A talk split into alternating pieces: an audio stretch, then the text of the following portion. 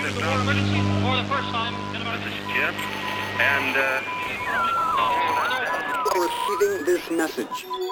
We are Ken Jennings and John Roderick. We speak to you from our present, which we can only assume is your distant past, the turbulent time that was the early 21st century. Fearing the great cataclysm that will surely befall our civilization, we began this monumental reference of strange and obscure human knowledge. These recordings represent our attempt to compile and preserve wonders and esoterica that would otherwise be lost. So, whether you're listening from an advanced civilization or have just reinvented the technology to decrypt our transmissions, this is our legacy to you. This is our time capsule. This is the Omnibus.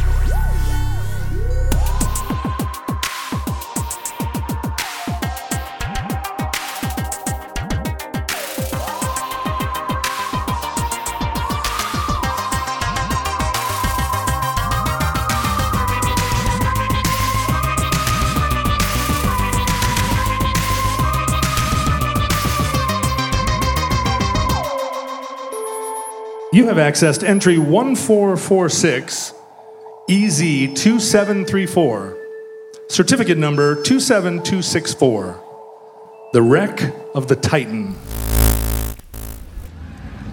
I'm sorry, but that didn't build you a stronger ship, young Rose. Now, we've recorded uh, 250 plus entries in our this monumental reference work, John, but this is the first time we've ever recorded one in international waters. So That's right. Although, although our, uh, our secret bunker in Seattle is far enough down that it's outside of U.S. it has extraterritorial status. You guys Yeah. know this. The U.S. only goes down 500 feet. Yeah. We should do an entry on that. We're a very shallow country. so this is our big chance to talk about the crystal caverns or the alien autopsies or the lizard people or whatever the man does not want us to talk about when we're back at home. That's right, but we don't want to give away too much because we, uh, we still have so many episodes to do before the actual cataclysm. I hope. Right, so we need to trickle that stuff out. It's no longer clear. By the way, future generations, as we're recording this, uh, we're in open water while some kind of weird Asian pangolin flu seems to be spreading over the Western Hemisphere. Yeah, And we've, this- we've talked about that quite a bit. That that at first we were afraid that the uh, that the cataclysm would just befall this ship, but it's it's entirely possible that we come back to a denuded world. We might be the only people immune. and and what's strange is that you know if I had to repopulate the world from just this population, yeah, I could live in that I think- world, right? What an evolutionarily fit world we will create together. it's going to be a lot of hard work, famously hard on the women, but also, you know, given the odds of conception, pretty hard on them. If you want seven or eight billion people, Right. and the average success rate for a male donor is going to be something like a million to one, I mean, do the math. It's going to be a rough. It's going to be a rough uh, road to hoe for literally for everyone. Nights and weekends, everybody.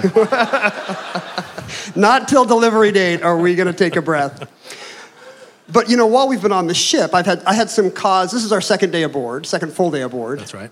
second day total. And this is your first cruise, so this is really your second day aboard. This is my second day of, of JoCo cruising, right. experience, JoCo life. I, I divide my life into two segments now: This is B, BJC and AJC. this is my eleventh cruise. So yeah, thank you. So almost nothing could surprise me, but yesterday, during the that first two hours of the of being in open water, it was some of the roughest uh, roughest like ocean time I've done. And you were on stage singing a couple of your beloved classics. That's right. While the, the waves are rolling and, and rocking. But the real show was backstage as one after another member of the cast and crew uh, went into one of the two vomitoriums Vomitoria. and then were uh, and then were carried out on gurneys. So we lost half the show. The stage manager.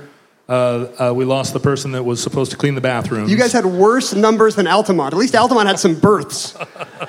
so, so it canceled out. well, Altamont had some conceptions, right? There was somebody actually born there. Oh, yeah, I think there were births. uh, at births. Births. If you if you are nine plus months pregnant and you go to Altamont, if that's where your decision making is at, yeah. It may, yeah, it may correspond with some other decisions they've made. Nobody was born backstage, but I, I can't speak to whether anyone was conceived. There were two dressing rooms, and I could only be in one at a time. It is, as they say, the motion of the ocean. I was, I was in the crowd watching you. Of all the people on the stage, you were the one I think who, for whatever reason, decided to just have a rollicking good time and let the currents take you weaving back and forth. And I was kind of impressed by your. That's not even sea legs. I don't even know what to call it. It's the spirit of aloha. Manifesting through your calves. What I learned about aloha is uh, if you look for the turtle, you will not find the turtle. You need to not look for the turtle. And and please walk us through how that compares Well, to. so if you try to if you try to find your balance on the stage, you will fail. But if you let the stage guide you, you'll move all over it. the microphone has to stay in one place. So I would as I was singing, I would go past it, you know, her skin is cinnamon. uh, but from where I was standing, it sounded great. So you kind of orbited between that you know even in the uh, even in the crowd it was a little alarming because you're in a you're in a, a big i don't know how many people sit here 800 people how big is this yeah, room 800, 750. you're in a big you're in a big auditorium which you oh, wait, expect someone to really be, wants us to know. Thank you. 80.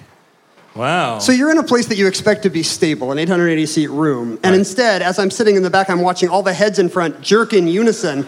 And i realize how bad a job star trek does when everybody pretends to be bouncing in their seats. Because they never quite nail that like totally synchronous left left right right left.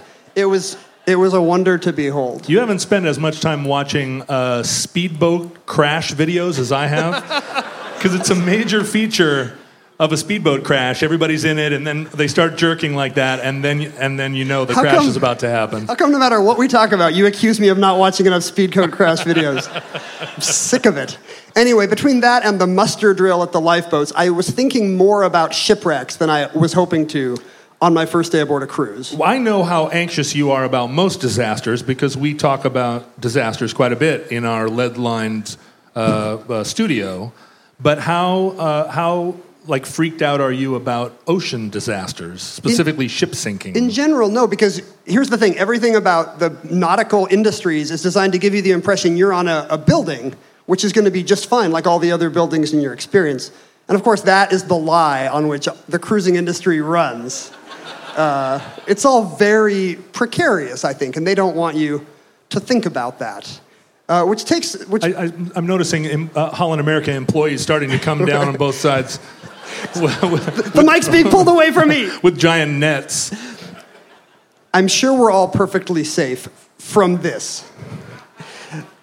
But uh, throughout history, sea travel has not historically been the safest thing to do, even if you're a wealthy passenger who feels uh, invincible. Wait a minute, wealth can't buy your way out of a, uh, an ocean liner crash? It did not in mid April 1912, when the Titanic went down on a cold night in the Atlantic Ocean.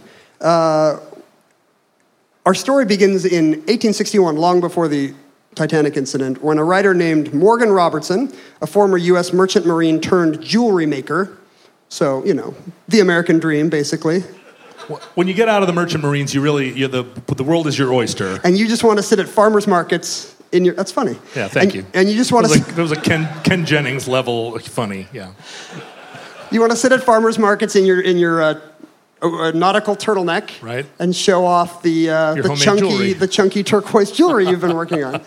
It did not work out for him, and so he became a writer and began writing a very popular genre of short story at the time, kind of manly adventures of the sea. People loved the the the muscles and the froth and the anchors and, and all of the above. He was never well paid. He's one of these penny a word pulp writer guys. But he was one of the leading nautical writers of his day. He also wrote a story predicting that submarines would have a one day have a 360 degree periscope.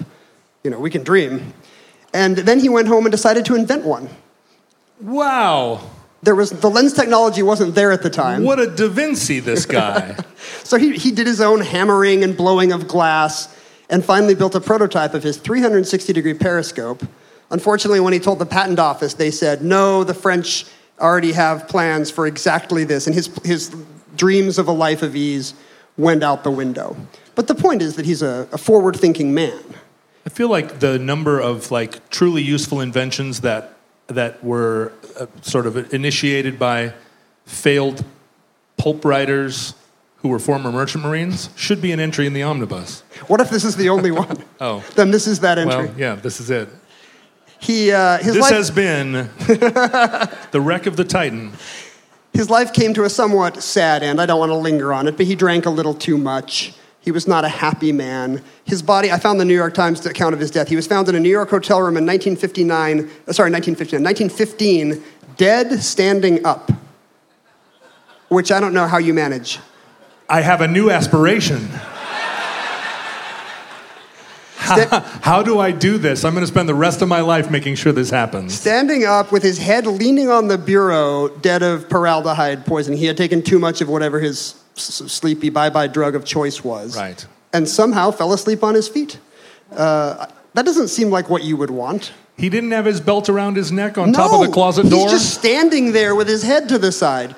And I mean, if, of, of any moment in your life, you know, take a load off, right? I feel like I feel like it's a, it's a component of drinking formaldehyde to death that maybe it locks up your joints, right? Oh, that that that uh, that didn't go well. Everybody's like, huh? Yeah. thanks for thanks for that mental image, John. bunch, of, bunch of people are like screwing the cap on their formaldehyde flask slowly back on, like. "Uh." You know, when he died, much was written about his successful stories. He was a well liked writer, you know, of, of adventure novels and stories. None of the obituaries mentioned his work Futility, which is today what he's remembered for. Uh, Is this one of those stories where a 19th century writer dies somewhat in obscurity and then some private school litera- literature uh, professor resurrects his, uh, his long forgotten novel about fighting a whale and turns him into an American literary titan? in fact, he was resurrected in the late 70s by the boom of weird paranormal book sets that the television told you to buy. Does anybody remember the 1970s boom of, uh, you know, ancient aliens and the Bermuda Triangle and Bigfoot? And what was it about the Carter administration, John, that made us just fascinated with how the aliens built the pyramids? You know what it was? It was they canceled Project Blue Book, and then we all had been given a glimpse behind the curtain, and then they tried to shut it again, and we were like, "No, sir, there are big feats everywhere." You think it was like counter, like misinformation? They were intentionally feeding us bogus stories about the Loch Ness monster via Reader's Digest, so that we would not suspect what was really going on. So you know, my current theory is that that uh, the movie Frozen uh, is an is a psyops attempt to get us used to the Greys and to think that they're beautiful princesses, so that when they're finally revealed as being behind the government, we'll think, oh, it's Anna and Elsa. They'll have like they'll have they'll put wigs on them, kind of like E.T. when they were trying to make him look like a Halloween costume. that seems like it'll be horrifying. But in the but in the '70s, they were retconning us and like, oh sure, and also Bigfoots, uh, and it didn't work, right? We we saw saw through their ruse. These were the books that returned Morgan Robertson to the public eye because his book Futility is subtitled The Wreck of the Titan, and it's about a giant ocean liner, the largest ever built, striking an iceberg and going down uh, in the North Atlantic in April on the starboard side in a manner very similar to what happened to the Titanic. And he wrote this book in 1898, fully 14 years before the Titanic sunk. And the book was reissued as The Wreck of the Titan in 1912 to take advantage of the new publicity, uh, which is kind of in poor taste because 1,500 people had just died.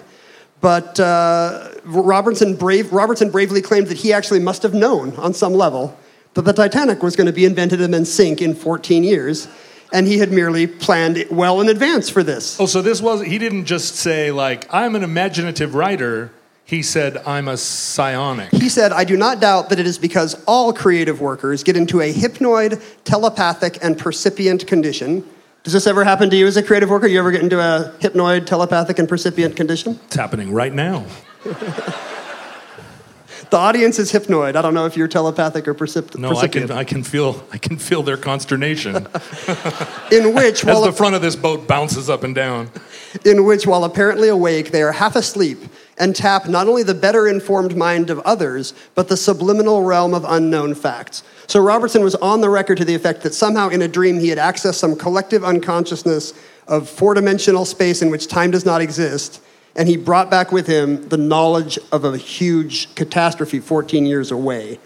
And what he did with that information, instead of telling us, instead of preventing it Marky Mark style, uh, he, in fact, just wrote a sea adventure novel about it. It's it's fantastic. It's in the same family of uh, the, the fact that people who are reincarnated always seem to have been Imhotep rather than like Imhotep's chamber boy.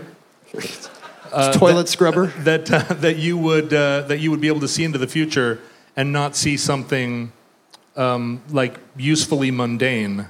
Right. Like your wife is going to divorce you in two years if you don't start cleaning up or, after or by the numbers, you would just see somebody like waxing their floor, or you know, Right. You'd see somebody working at the office Although we may be having those uh, experiences all the time, and we just don't write novels about them. because they're not interesting. Right. Well, in his case, it must have been interesting enough. Let me walk you through. I read The Wreck of the Titan for you people. It's, it's not great. And let me walk you through some of the comparisons between Robertson's 1898 novel and what eventually happened to the Titanic in 1912. So, to begin with, both were uh, brand new ships, the largest in the world. These are some of the parallels.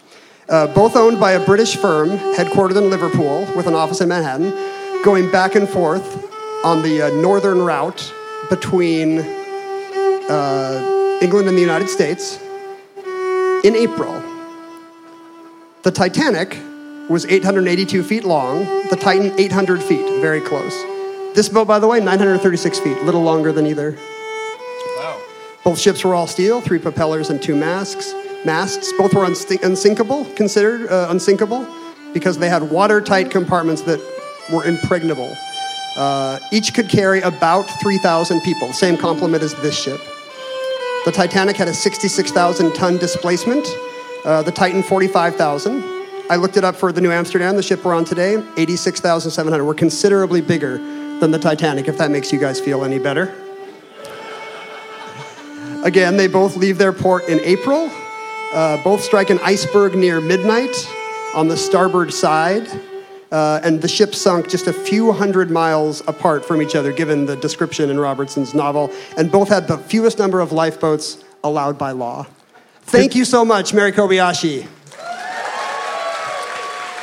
Did the um, did the Titan also have someone playing the theme from Titanic Se- as it sank? Seattle's own Mary Kobayashi was a good sport about helping create the mood.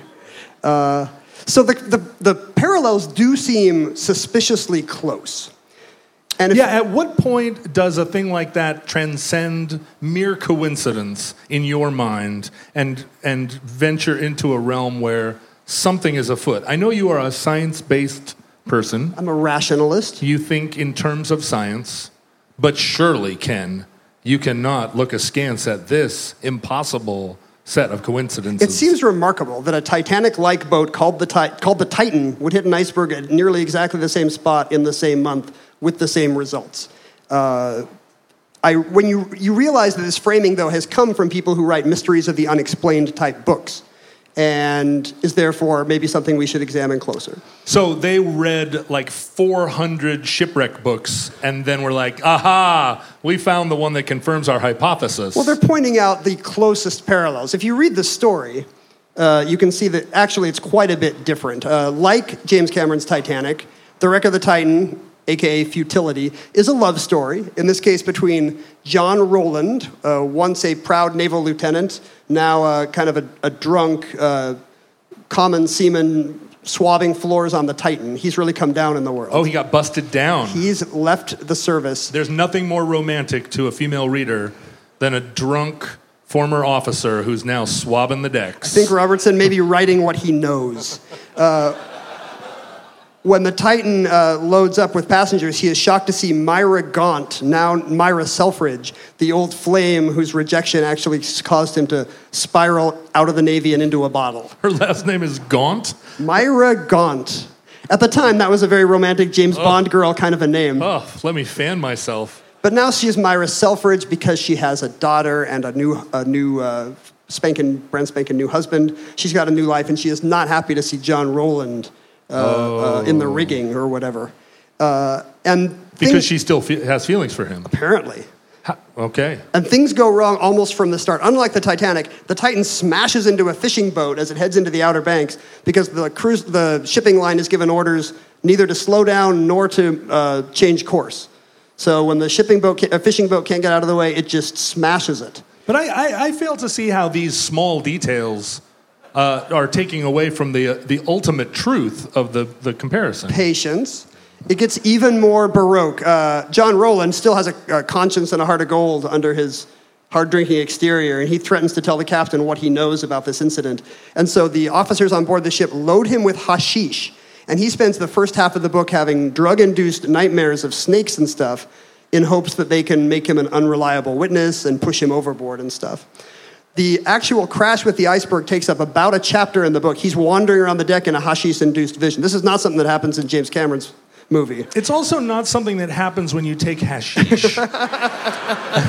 I, I know that you aren't the, the resident drug uh, expert on the show. I was going to turn this over to you. But snake visions uh, require like a slightly, slightly like higher dosage of medicine. I don't really care. I just know they spelled hashish the old timey way with two E's. Oh, I like that. And I was very into that. Uh,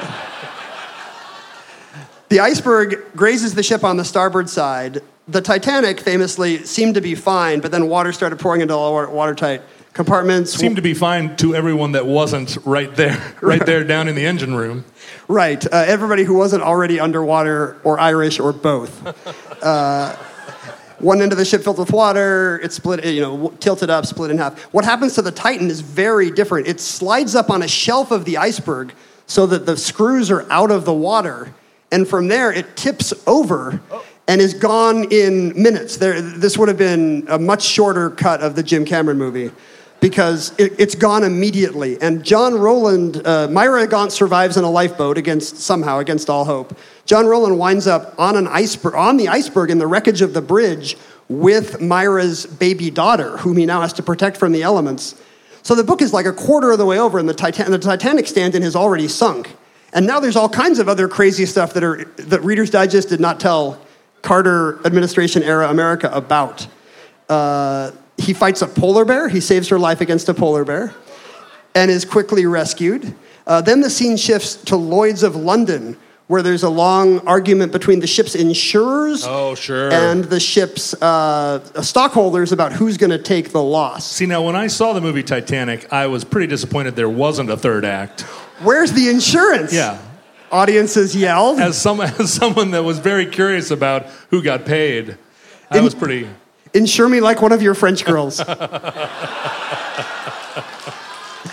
this is one of the least pleasant parts of the story because the uh, insurer we meet is a corpulent, hook nosed man named Meyer, who is the worst kind of 19th century anti Semitic caricature.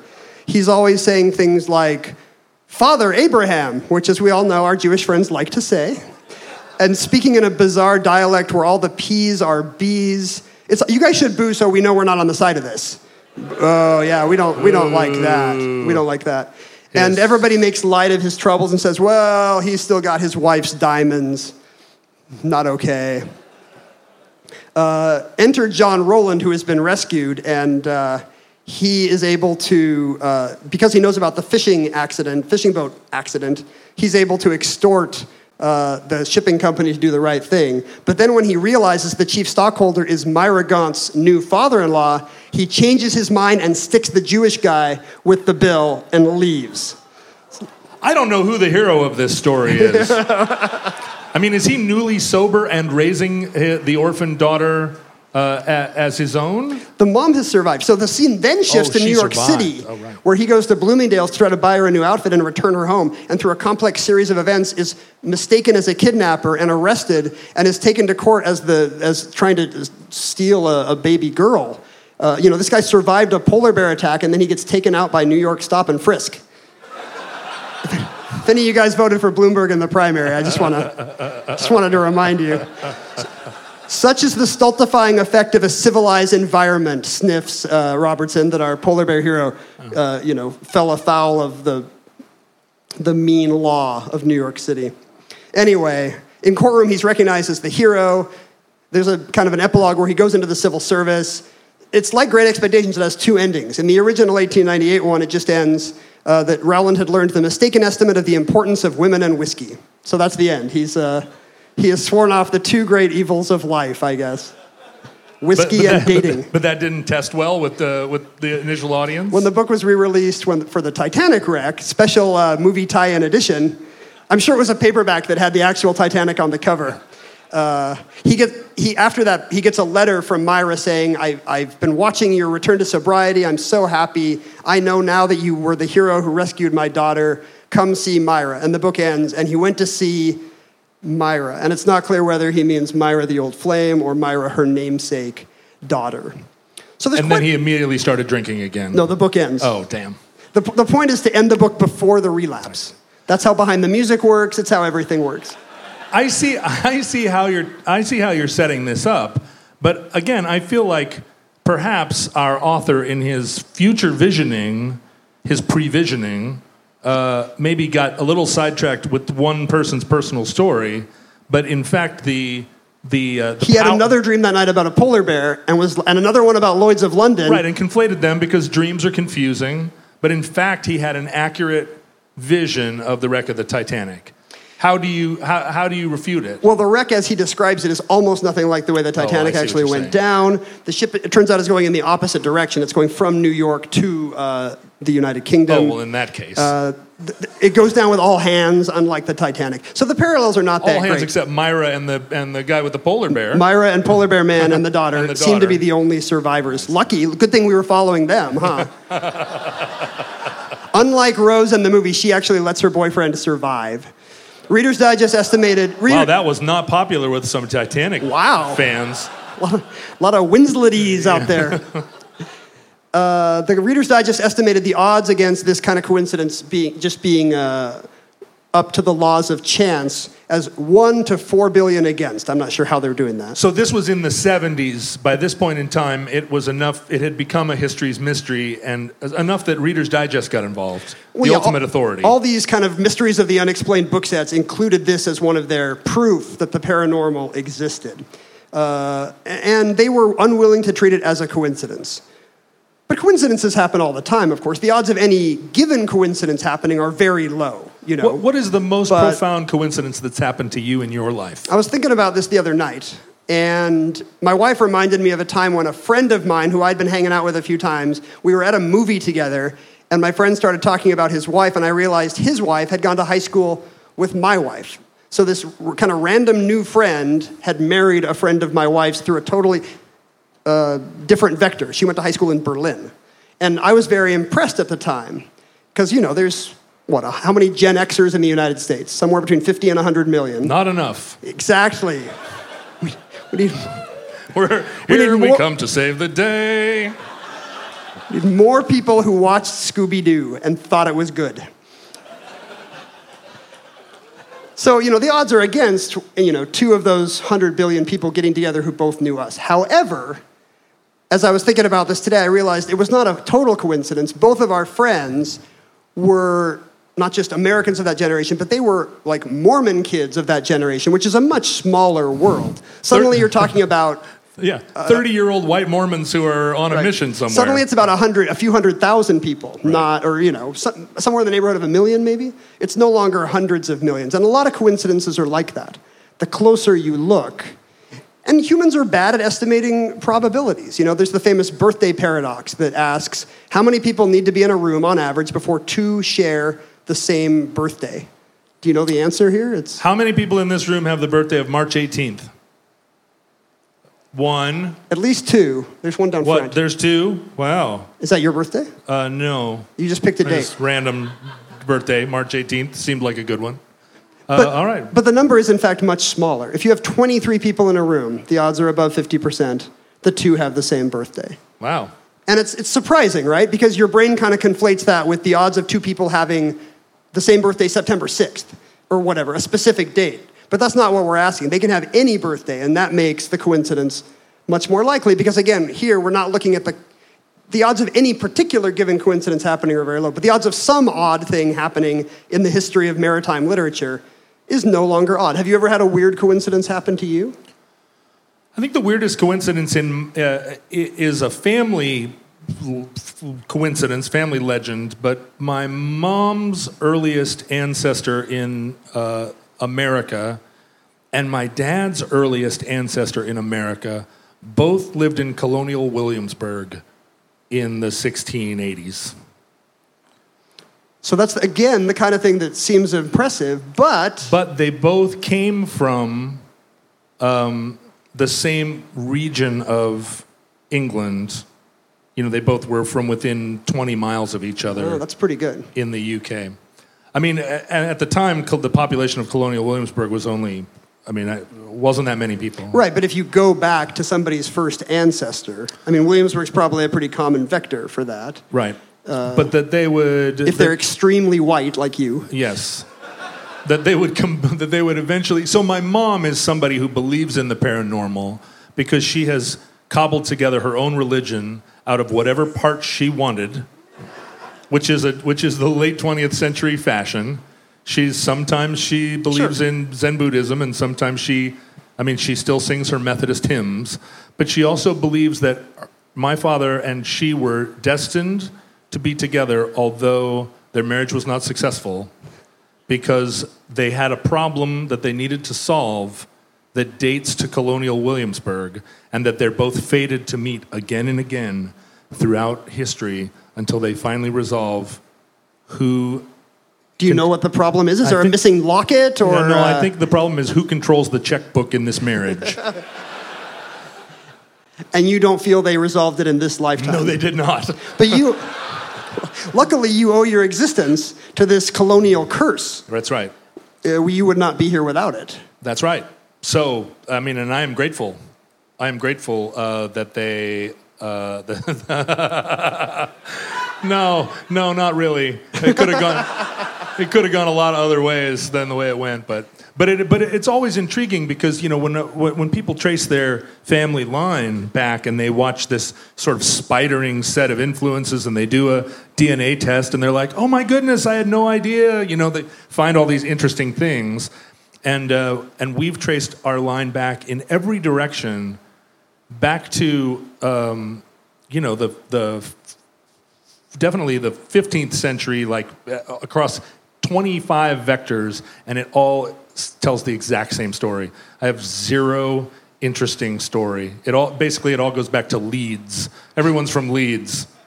Effectively 12,000 ancestors, and they all lived within 100 miles of Leeds. That's why it's called Leeds. Sucks. All roads leads to Leeds, I guess. I wish there was like one Italian. then I'd have more interesting eyebrows. There's probably one sexy Italian ice cream guy, but he's not in the official record. No, it did, he didn't. It, it- it just got it got washed away. So, this wave of fried potatoes. I mean, there's a sense in which any given person's conception and birth is a miracle. What, what are the odds that that particular set of chromosomes from these two people, of all the people they could have they could have uh, produced progeny with, what are the odds that you got that specific set of chromosomes from those two people? That's why I cry every time I masturbate. I feel like there's probably other reasons for that.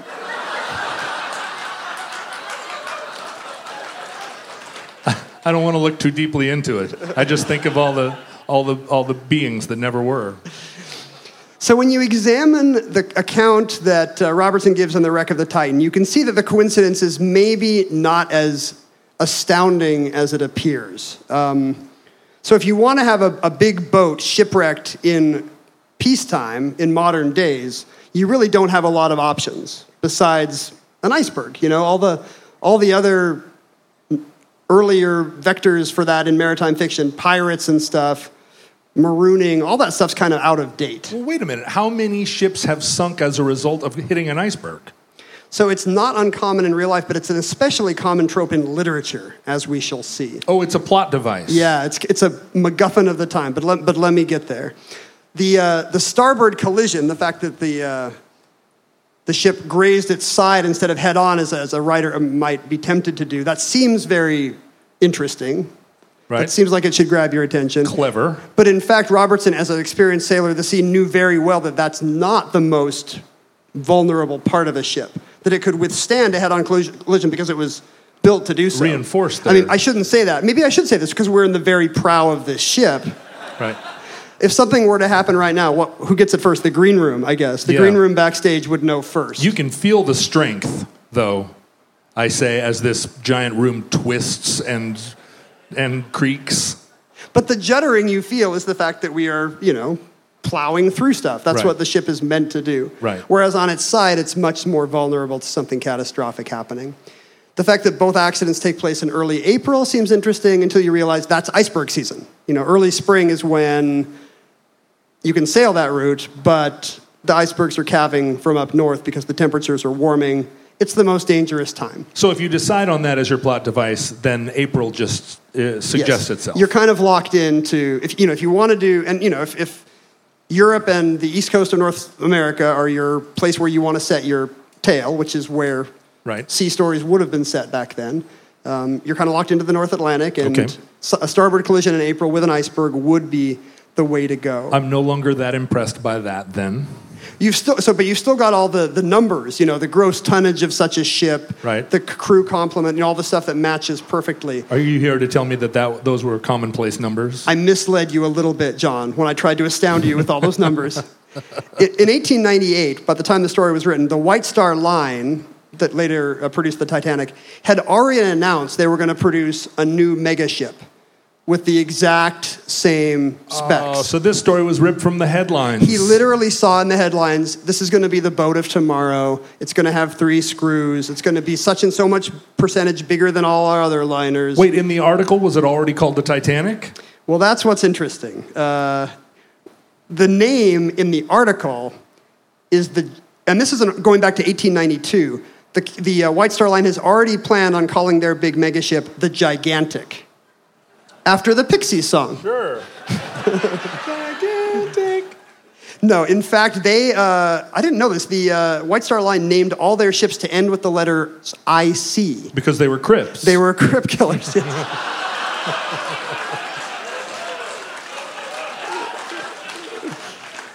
they were all called thick with Huh? two C's. Yeah. What are some of the ship names? Well, I mean- Gigantic, bar, Barbantic, The ti- uh, Mar, Marmantic? I just want the rest of the show to be you listing made up words that start with IC because apparently you can't think of any real Uh, ones. Flar, flar, Flarflantic. Let's pretend we're on pyramid and the category is words that end with IC. Go. Uh, sick. Meaning, meaning uh, The way I feel. Things that make you miss work. no, um, no, Uh, things, uh, things a doctor might say. no, something that you uh, uh, that you write incorrectly. Oh, I see. A typogra- uh, uh, Typographical. What do you call those? no, are Editor's those? notes. Yeah, editor's Uh, notes. Sick. Sick. Uh, uh, That's the only word you could think of that chick. ends with chic. Chic. Chic. Uh, disco bands. Uh, yes. So, uh, I forget how to play twenty thousand dollar pyramid. Sorry. Sorry, game show nerd. you're you're really uh, you're really disappointing the millennials because if there's one thing I know about millennials, it's that they love twenty-five thousand dollar pyramid. They're always talking about. You know, when it. I first started watching it, it was the fifteen thousand dollar pyramid. That's how old you That's are. That's how old I am. and that was a lot of money back then. It was. You could you could put your kid through college. The earliest sho- ships were the Oceanic, the Britannic, the Teutonic, and the Majestic. The Teutonic. This was before World War One, Oh, so it was okay to have a German themed ship. You can kind of see they get a little more Anglo-Saxon as World War One is shaping up. Then you get the Celtic, the Cedric, the Baltic, the Adriatic, the Olympic, and finally the Titanic. The gigantic, much, the much vaunted gigantic, was never actually built. I think I'd be a little disappointed if I signed up for a cruise, especially then in the tuxedo cruise days, and I was on the Cedric. to me, that sounds better than gigantic. The Cedric, seems like it might be named after some famous knight or uh, like a king of comedy or poet. I guess. like a famous entertainer. And in the main lounge, Cedric the Entertainer. Uh, no, the, their, their competitor line, the Cunard line, actually ended every. Uh, had a ship called the Schmedrick. they ended every ship with IA. So that instead of the Britannic, they would have the Britannia. So Oh, there was the this. Lusitania. There was like this kind of built-in naming convention, sort of how. I don't know. What do we have today? Apple oh, you- naming all its operating No, systems you have all those Mormon dads that name all their kids starting with the letter J. Jaden, Braden, Caden, Aiden, Gladen. So Gladen. So if you and I were to ask asked to predict the specs of something in 20 years, you know, like what's the world's biggest skyscraper going to be? What's the world's biggest jumbo jet going to be? What's the world's fastest computer going to be? We could do what Robertson did. We could look at, you know, we could read Wired or whatever and see the predictions and say, yeah, it's going to be something that's been blueprinted now, but 20% bigger. We should ask John Scalzi if he just reads Wired. This is how science fiction writers produce the future, basically. Like, I read this article in Wired. If I just increase everything by 20%, It's going to be this, but a little bigger. So clearly, what happens is he read about the gigantic and realized, well, Titanic is like likely thing to come after, but I don't want to say Titanic because then I'm actually giving the naming convention of the White Star Line. Like I'm implying what company is going to produce the ship behind this disaster, and I don't want that to happen. Right, Sure. So he probably at that point said, well, it won't be the Titanic, that would be White Star. It won't be the Titania, that would be the Cunard line. Uh, I'll just call it the Titan. Um, and finally, as you, as you implied, ships hitting iceberg was a beloved subject of fiction and poetry in the 1800s. And none of this has survived, I guess, presumably because it wasn't very good. And maybe after the Titanic, it kind of got overshadowed anyway by real events. Right. But writers back then loved the idea of ships hitting icebergs. I don't- I don't even know what to chalk this up to besides the fact that it's something bigger than a ship you could run into. well, you know, we love airplane crashes in Yeah, our that day. famous thing that everyone loves. Love an airplane crash. Well, you can't turn around without someone writing a beloved novel about airplane crashes. That is true, though. But you know, it was after, the- after 9 so 9-11 is kind of the, the titanic of our time you know Right. the, the disaster that got into the ether and changed everybody's dreams and fears and there were a ton of look-alike books about terrorist attacks on and very literary ones terrorist attacks on american cities I think also in the 19th century, we were still living in a time when most people died. By which I mean, you know, you had 14 kids and only three made it. Those uh, two of those three got on a wagon train to the west, and you never heard from them I see. again. most And people then- died in front of you is what yeah, you're saying. and then one of them was killed by by uh, like a wife in order to to be free of your your uh, masculine ways, and so then everyone was dead, and so people were they were craving uh, media about people dying because it was something they could relate to. Now, like death media it's just it's kind of porn basically I, you mean no, none of us die, right? Every there are half, half the people in this room should be dead already, uh, but we all live on. I should I should have died 14 times. but penicillin and um, Yeah. and moxie penicillin and macaroni and, And- cheese and tab. and your own your own inner uh, moxie helps Desire save to you. thrive, that's right. exactly.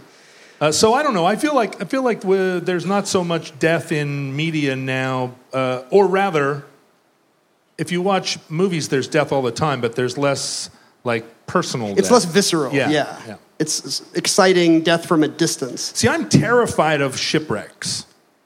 I, uh, it's one of the things I'm, I'm absolutely terrified to die in a shipwreck. Are you thinking about it right now? No, What about just now when the stage juddered because we went through a well? A no, big no, no, no. I have a very strong will to, to not think about dying in a shipwreck. But I'm not a good swimmer. I don't like the water at night in the dark. I don't want things nibbling on my toes. I don't want things in my underwear, which is what happens if you're in the ocean at night. Things get in your underwear. That's the, the cause of half of deaths at sea are I don't want to d- be denied breath. You know, all these things, and it all like it all is just like, well, if the ship sinks in the night, all those things are going to happen to you in rapid succession. One of the most famous writers who wrote about uh, this was a, a, a British journalist named W.T. Stead, who was a famous spiritualist. He believed that he was, uh, an, he was an automatic writer. His hand could just start writing and, you know, it kind of bypass his conscious thought. And he would just produce pages of text, which he said were coming from his, uh, his, you know, uh, his spirit guide from the beyond, Ramtha? La- Lady Julia. His Ramtha was a, a, a friend named Lady Julia. He would even, as a journalist, he, would, he was trying to invent something called telepathic interviews, whereby he would just automatic write both the questions and the answers. And then in his account, Convenient. in, in his account, he would call up the interviewee and she would be like, Yep, that's exactly what I meant to say. Good job. Put that in the paper. And so, really, it would save a lot of time for, a- for a certain kind of lazy reporter. Because the interviews were all like, she's an amazing writer, a beloved figure. Yep, that was it. She must have said very flattering things when he telepathically interviewed her. So he wrote about, he kind of predicted the Titanic twice. In 1886, he, he warned in an editorial about what would happen if cruise, if shipping lines kept uh, letting ships go out with much fewer lifeboats than crew members, which somebody should have noticed. Oh, wait a minute. Now, now I'm back on on uh, team uh, this guy. Sure, he's a common sense guy. And in 1892, he wrote a novel called From the Old World to the New, uh, in which he predicts a real ship, the White Star Line, uh, uh, the Majestic, the biggest ship of the White Star Line at the time, hitting an iceberg and going down. And it's a plot point that the captain of the ship is one Edward J. Smith, who turned out to be the real captain of the Titanic. So this guy's actually doing a better job than Morgan Robertson, and he one upped Morgan Robertson in one other way, too. Inst- What, was, it, of, what- was it a fake name and it just coincidentally was the actual name No, of the he captain? Oh. was using the name of a real ship captain and oh. ship, which is a little bit iffy in your futurist novel to actually kill a real sea captain on his real ship. But maybe, that's what maybe he's not psychic. Maybe he's like some kind of demon. Mindy's theory was that one of these. My wife's theory was that one of these writers actually was aboard the Titanic and sabotaged it in order to make their book come true. Right. Or maybe, or maybe the captain read the book and was like, well, f- I don't have a hotel room to stand in, so good night, everybody. Well, when W.T. Stead died, he did not die standing up in a hotel room. He was on board the Titanic on the night of April 14th, 1912. get out of here. And after twice predicting a giant ship going down by iceberg, he himself sank into the North Atlantic this is that the best Titanic story I have ever heard. and the Can funny you imagine the last 30 minutes of that man's life where he's like, I was trying.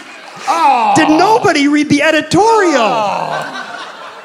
Everybody's like, we didn't buy the subscription. That was I had I had used my five free articles. I'm I, I'm sorry. why did we waste all the time in that movie with that brooch when we could have been following this guy's exploits as he ran around the deck? And of course, when this famous spiritualist went down in the Titanic, the biggest news worldwide, telep- telepaths and paranormal people around the world went nuts, all saying that they saw him, they appeared to him in dreams. He made hundreds of appearances the following year in the paranormal press. He was bigger after his death than before. I wish I'd been his agent.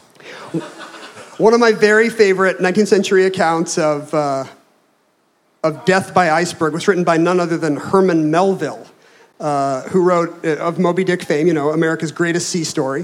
In 1888, he wrote a poem called The Berg, which is a very beautiful, kind of dreamlike look at how calm it might be if a ship hit an iceberg and the iceberg just didn't care, which is kind of accurate. That's, that's pretty Right. much what happens. It's one of the characteristics of icebergs. The iceberg has a very good crunch zone. It's like a Prius. it just doesn't care that much. And normally it's just John and me speaking on this show, and we know that gets tiring. I mean, I have to think how hard it is for us to listen to each other talk. It must be doubly hard for you. Um, so, to read this poem, we've brought a special friend of ours, uh, one of our favorite people, Aimee Mann. Yay! Where should I? Uh, where should I be? I would. I, I think also Mary should play while I. Yeah, I. come along, Mary. We should have an atmosphere. Let's have an encore of My Heart Will Go On by Yeah. our friend Mary Kobayashi. Aimee is the most Melvillian voice that we could think of on the ship. We had a big audition. Everybody had to read a full chapter of Omoo. I was the one person at dinner that would agree to do it. The one person at dinner that was struggling to think of a reason that she couldn't do it, yeah. but couldn't think of one. Well, seasickness is a good yeah, reason. yeah, that's right. You're um, you're getting me right at the, the the perfect peak of the Dramamine. So where it's like it seems like a little fun until it until it doesn't. I was one of the the first uh, vomiters last night. You were you were casualty number one. I, I was like Patient zero. I had like 20 minutes before after we started after it really got going and uh, then I was like I'm not going to be able to play and then I thought I'm not going to be able to make it back to my room. yeah. Threw up in the hall. Yeah. Yeah. All right. Yeah.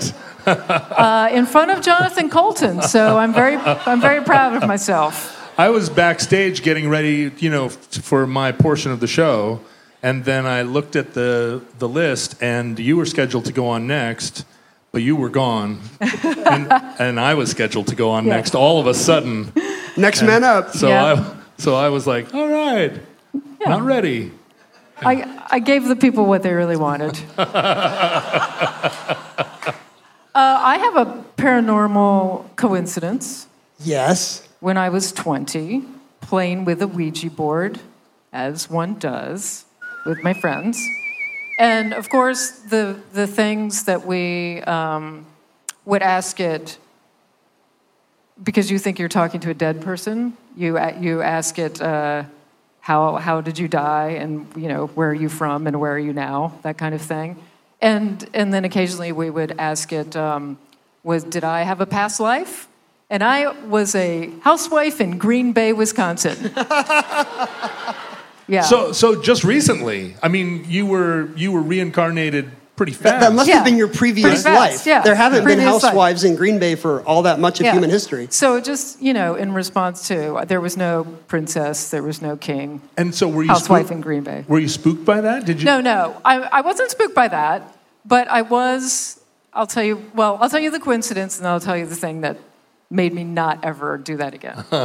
um, the first was, uh, of course, the other thing. You know, when I was 20 and I was a musician, was uh, the question was, will I ever get a record deal? And it said, yes, in 1984 and in 1991. And I thought, well, that's ridiculous because you get one record deal and then you're set for life, right? Sure, that's everyone knows that.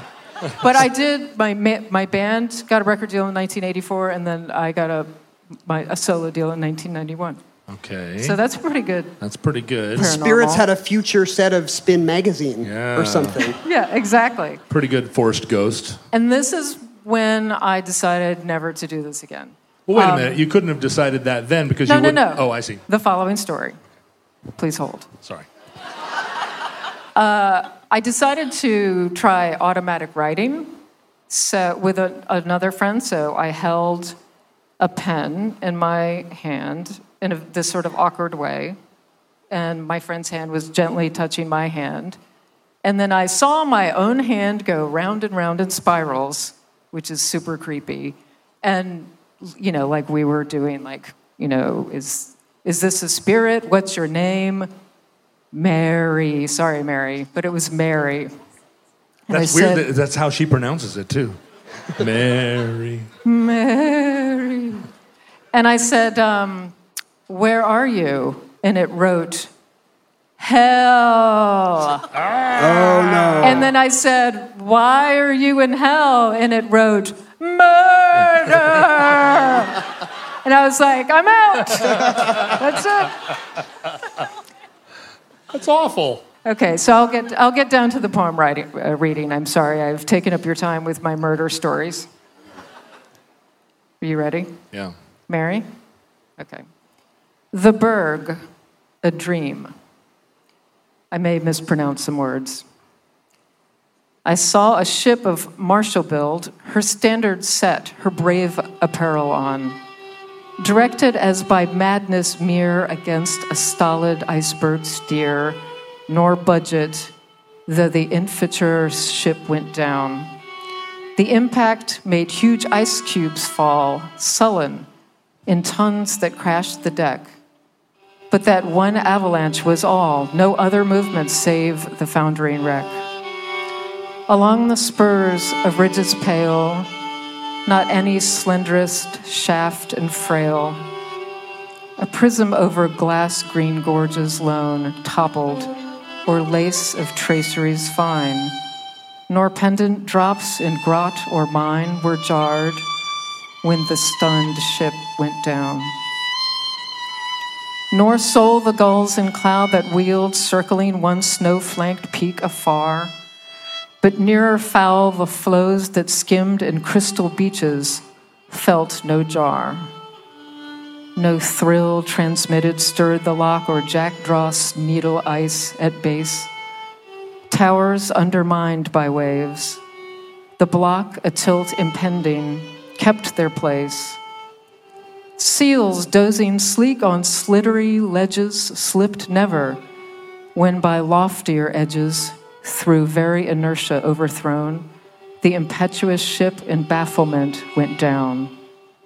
Hard berg, methought, so cold, so vast, with mortal damps self overcast exhaling still thy dankish breath, adrift, dissolving, bound for death.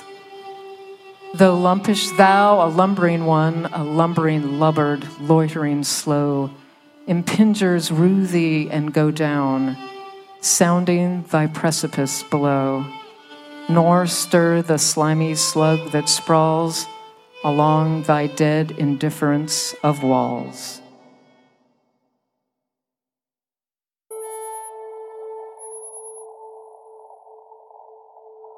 And that concludes The Wreck of the Titan. Entry 1446.EZ2734, certificate number 27264 in the omnibus. Well, Ken, that was a fun live fancy show that we just did. We're back in the bunker Here we are. without without special celebrity guest stars and uh, and backing violinists. You know, a lot of uh, a lot of people at the time were kind of shocked that we were on a cruise. Well, we were shocked that we had wound up on a cruise. The timing was not great. It was really the last cruise that you could possibly be on, and uh, we spent the whole time, the whole cruise, everybody on the ship, very conscious of coronavirus, but it hadn't yet become a pandemic. And it Not, turned not out, in the United States. not in the United States, but it had turned out, or it turned out rather, that uh, that the cruise ship seemed to be the safest place in the world. Uh, no, no one got sick. Everyone stayed healthy. this was not something we could have computed in advance. So it's not like we're geniuses for taking a you know agreeing to do this cruise that we'd signed up for months ago. Right, nine months before. before the virus swept the globe. But uh, the results could not have been better. Everybody had one last carefree week Yeah, before they had to go home to cities and towns, which it turned out were more COVID plagued than the ship. we were kept out of Grand Tortuga because the government halfway through the cruise shut down all the, cruise ships. The Turks and Caicos very wisely said, How about not Americans today? And then when we got back to Florida, uh, I think the the time in in the last couple of months where I felt the most vulnerable to getting contracting coronavirus was in the Fort Lauderdale airport the day we got back because every other cruise had been canceled that morning. So, ever, yeah, we were the literally the last boat. So, everybody else is trying to get home. and we're suddenly in this airport that felt like a cantina in Mos Eisley, uh, with people sleeping on the floors, and there was an elephant, and there were there was a lightsaber duel. And it's especially weird thinking back now that I have not been in another room with with four people since then. Right. You know, like the, the biggest group I've been in with since then was is my family in the living room because you and I have both been scrupulous quarantiners. Right, we got home and immediately went into quarantine. So that was in some. I mean, uh, this episode was recorded in our last hurrah, and I, whatever I contracted from Aimee Mann uh, and Mary Kobayashi, there's no cure for it. whatever what I contracted, Ken, was a broken heart. An achy breaky heart, as we say. and there's no cure for that. Uh, futurelings, in the unlikely event that social media or really any 20 or 21st century culture exists in your era, uh, Facebook, Twitter, and Instagram are archived at Omnibus Project. That's where you can find all of our shows, all the great shows, the great omnibuses. Omnibuy. Uh, our handles were at Ken Jennings and at John Roderick. And, and if you want, you can scroll back in time. That's a wonderful thing about Twitter and, uh, and Instagram. Uh, you can scroll back and see where we were on this day in history. You could scroll back to Ken and myself tweeting about the cruise as we were about to get on it. You can relive it, relive our lives and your own life. But not while we were on the cruise because the internet was terrible. Yeah, we didn't tweet from the cruise. Um, you can go to my Instagram account and watch as I spend all of my time in my ravine in my backyard pulling old video cassettes and boots and tin cans out. You're going to find a body. The crick. And I, I really want to see those photos. Yeah, it's going to be fascinating when I find it's going to be like a minor 49er in there with a gold pan. Um, and I'm at Instagram at at John Roderick. Also, you can email us if you have uh, if you have stuff that you if you believe that this is a two way exchange, omnibus where we talk and then you get to talk. That is a, what 100% of podcast listeners believe, by the way. That's the collective illusion of podcasting. If you if you believe that this is a two way conversation and you're tired of boring your spouse or roommates with your side of the conversation and want to direct it direct it to us?